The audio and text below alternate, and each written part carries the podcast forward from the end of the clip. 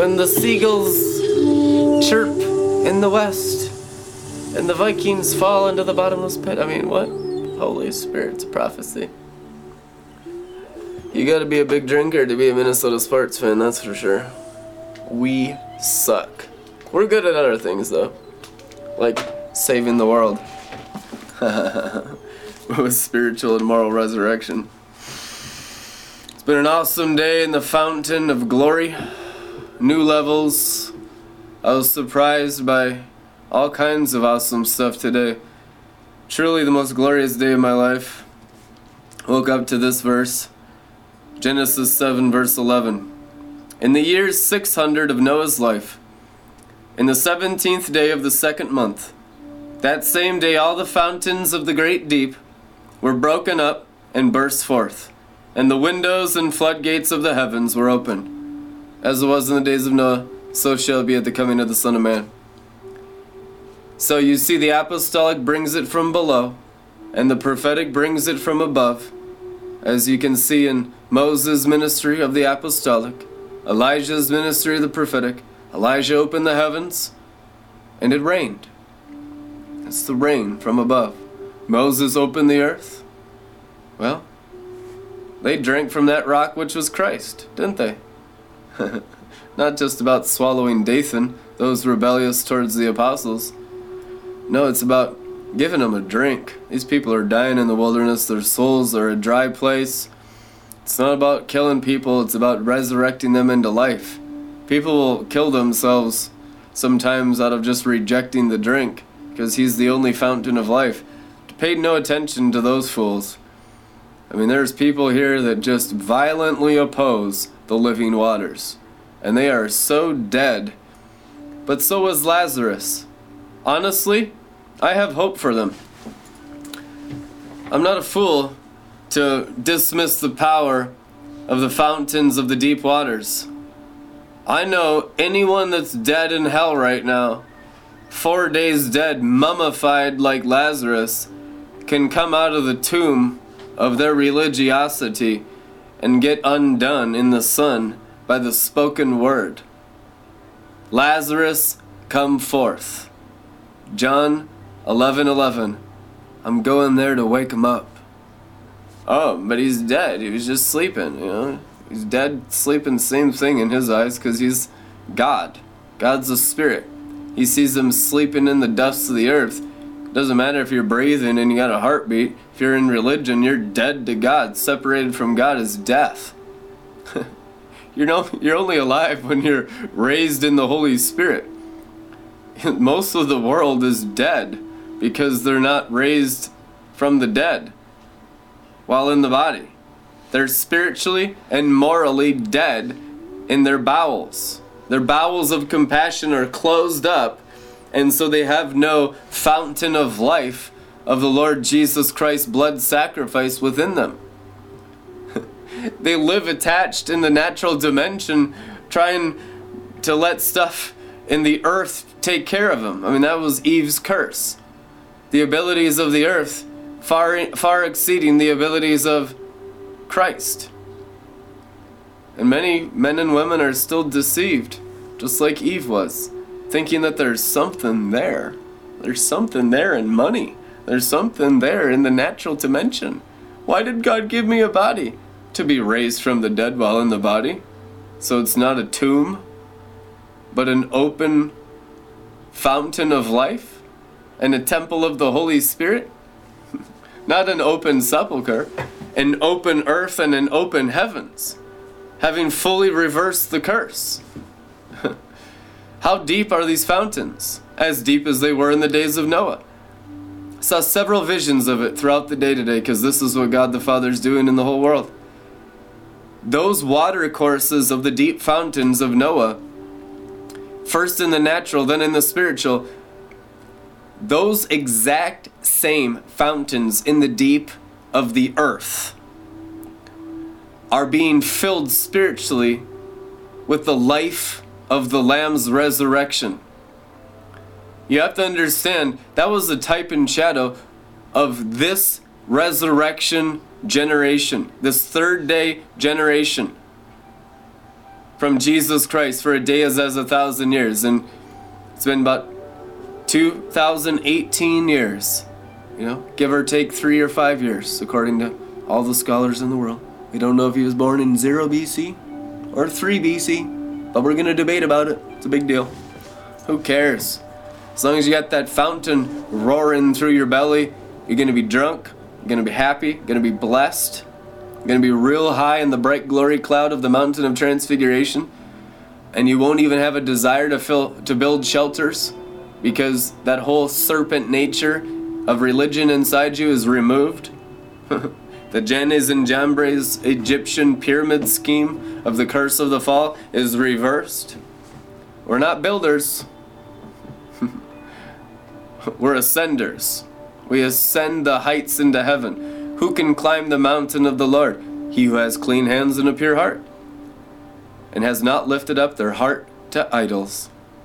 Which means you don't have any anchors to the natural realm. You're not serving at secret altars to demons and Hades and death. You have no citizenship in Egypt and Sodom, Jerusalem below, where our Lord was crucified. Your citizenship is of no ordinary city, heavenly Jerusalem, Lamb's Book of Life, born in Zion. They will say of these ones, they were born in Zion. Everyone is spiritually and morally raised from the dead by Zion. Every single Christian that's ever lived for two thousand years. They didn't always know it because they perished for lack of revelation directly from God, because only by revelation do you ascend the stairway of heaven, or Jacob's ladder, or go from glory to glory. These people stop going from glory to glory because they stop receiving God's word. Being washed in the water of the word. You can only go to the next degree of glory by the next degree of washing. I'm already clean. Well, since you say you're clean, Jesus said that to the Pharisees how many times in Matthew, Mark, Luke, and John? Oh, you think you see? You, you think you're clean? Well, the Bible says it, but are you it? Or are you just pie in the sky, religious, deceived, fantasy, Jezebel, bewitched? See, they have all this stuff in their brain. They don't want to lose control in their brain because they're control freaks. They're, they're, they're serpent ministers. They're Pharisees. And you lose control and you enter the feast and start eating on his flesh and blood, and it's not about you anymore, it's about Christ in you. And you've realized the glory. And now you can help other people get over themselves and get into God. Self is religion. That's the nature of Satan. He's a selfish, fallen angel, and it's always about him. Religion is the most selfish, self-servient, narcissistic activity in the world. All religions. Just like going in a Freemason lodge, you'll have every single symbol of every religion. Christian, Jewish, Muslim, Buddhist, all of the Eastern arts, all of the occult, all of it. Satan is the father of religion in the Bible. The serpent in the garden, tempting the woman with appearance, knowledge, and works. And these works, they're not just the charismatic works that we see the, the frog doing here in the Bible, and that frog that proceeded from the beast and the false prophet and the red dragon performed demonic signs and wonders and performed miracles and healings. Demons heal people? Well, demons got you sick. If they just leave you, you're instantly healed, and then you follow the false teacher that they serve, and next thing you know, you're in a cult called a building made by human hands. Churchianity has been cult for two thousand years. Jesus destroyed the temple in seventy A D. He said, I'm going to rebuild it. Is he rebuilding a natural temple or a spiritual temple? The apostles' words in the New Testament are, I'm building a spiritual temple. Why are you building a natural temple when God the Father is a spirit? John four twenty-four, God the Father is spirit. Those who worship God must worship him in spirit and truth. Well, that doesn't work with your doubt and unbelief, so you got to go in the natural realm and serve snakes. I know. We deal with it every day. But I deal with snakes, and I hate snakes. I hate lies. I hate Belial. I hate the kingdom of hell. I violently oppose all the works of the seven principalities of the seven mountains every day of Satan's seven crowns. And we're going to drown them in the fountains of the deep and in Elijah's mantle. We're going to bring the rains above and the geysers below, as it was in the days of Noah. That's how you deal with spiritual wickedness. That's how you deal with religious, satanic wickedness. And it's common to all men, so you can't say, oh, it's just that other group, not us. Well, are you the only one that's right, Brandon? No, Christ is the only one that's right, dude. May you stoop lower still. Accusers of the brethren everywhere. You like that, what I shared today? two thousand eighteen was the year of offense. I'm offended about everything. Everything offends me. Because the ego is so big that if anything's, you know, not exactly you and about you, you're offended. You, you, you, me, me, me. Isaiah fourteen, the I ams of Satan inside humanity being dealt with. With the Father's love. He was gentle with the older prodigal. He's a perfect father.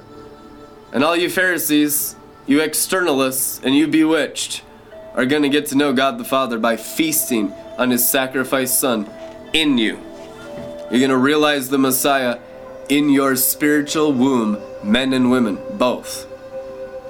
There is a womb of man and there is a womb of woman. It's a, it's called your spirit, your treasure house. Your stomach is your treasure house, either for demons and the occult and secret sins and lust and pornography and greed and immorality and idolatry and money, or it can be a treasure house of storing up treasures in heaven, because it's your spirit and that's your connection to God the Father, who is spirit, through your spirit. If anyone's in Christ, they are one spirit with the Lord, it is written. So you store up your treasures in your spiritual stomach. And your treasure house can overflow. It's called divine favor and spiritual blessings. You can have so much divine favor in your spiritual stomach that everybody loves you. So the only people that didn't love Jesus were the ones whose stomachs were completely controlled by the religious devil Satan. And they were envious of him because they all loved money. And Jesus was so blessed wearing a seamless garment that scholars say is worth one hundred thousand dollars today in today's money. Three years' wages to buy one of those seamless garments. Jesus is a king. He had a treasurer. He was not poor. They laid down palm branches in the city Jerusalem, which is the rulership of the universe, laying down palm branches. This is the Messiah. This is the King of Israel. This is the King of the world. Herod didn't oppose him. The Romans didn't oppose him. Nobody got in his way. He was exactly who he said he was. I mean, Caesar couldn't do anything. This is God. We're talking about the living God, the Son of God, Jesus Christ of Nazareth. He had taken over the universe and everything in it. All stars, all sands, all earth, everything under the earth. King of kings, Lord of lords, the Word of God. And they're laying down palm branches. Hosanna in the highest. Blessed is he who comes in the name of the Lord. thirty-three years old, full spiritual stature, exact likeness of God the Father, the light being. Jesus. And what did he do with it all? He didn't have revival meetings, did he? Oh man, can you imagine what he could have done? He could have taken over the temple. He could have taken over Caesar's palace. He could have taken over Rome. He could have established his earthly kingdom. He could have easily, easily, everyone submitted to him, and everyone was subservient to him. The Father had given him his spirit without measure. But instead of doing all that charismatic activity that we hold in high esteem, he went and died. What? You just ruined your whole ministry. Everybody believed in you. Even Caesar bowed to you. And you're gonna go to the cross, die the most painful death in the whole world, and forfeit all of it. You're the worst minister who ever lived, Jesus of Nazareth. Ah, or it wasn't about works. It was about obeying the Father and the mark of the high calling. Few have ever understood that in Christian ministry. Few. It's about serving the Father. It's not about performance. It's about obeying God. And God has a mandate for you. If you don't obey God, the anointing will just lift off your life. It will. You'll have a fading glory. It's so stupid. It's suicide.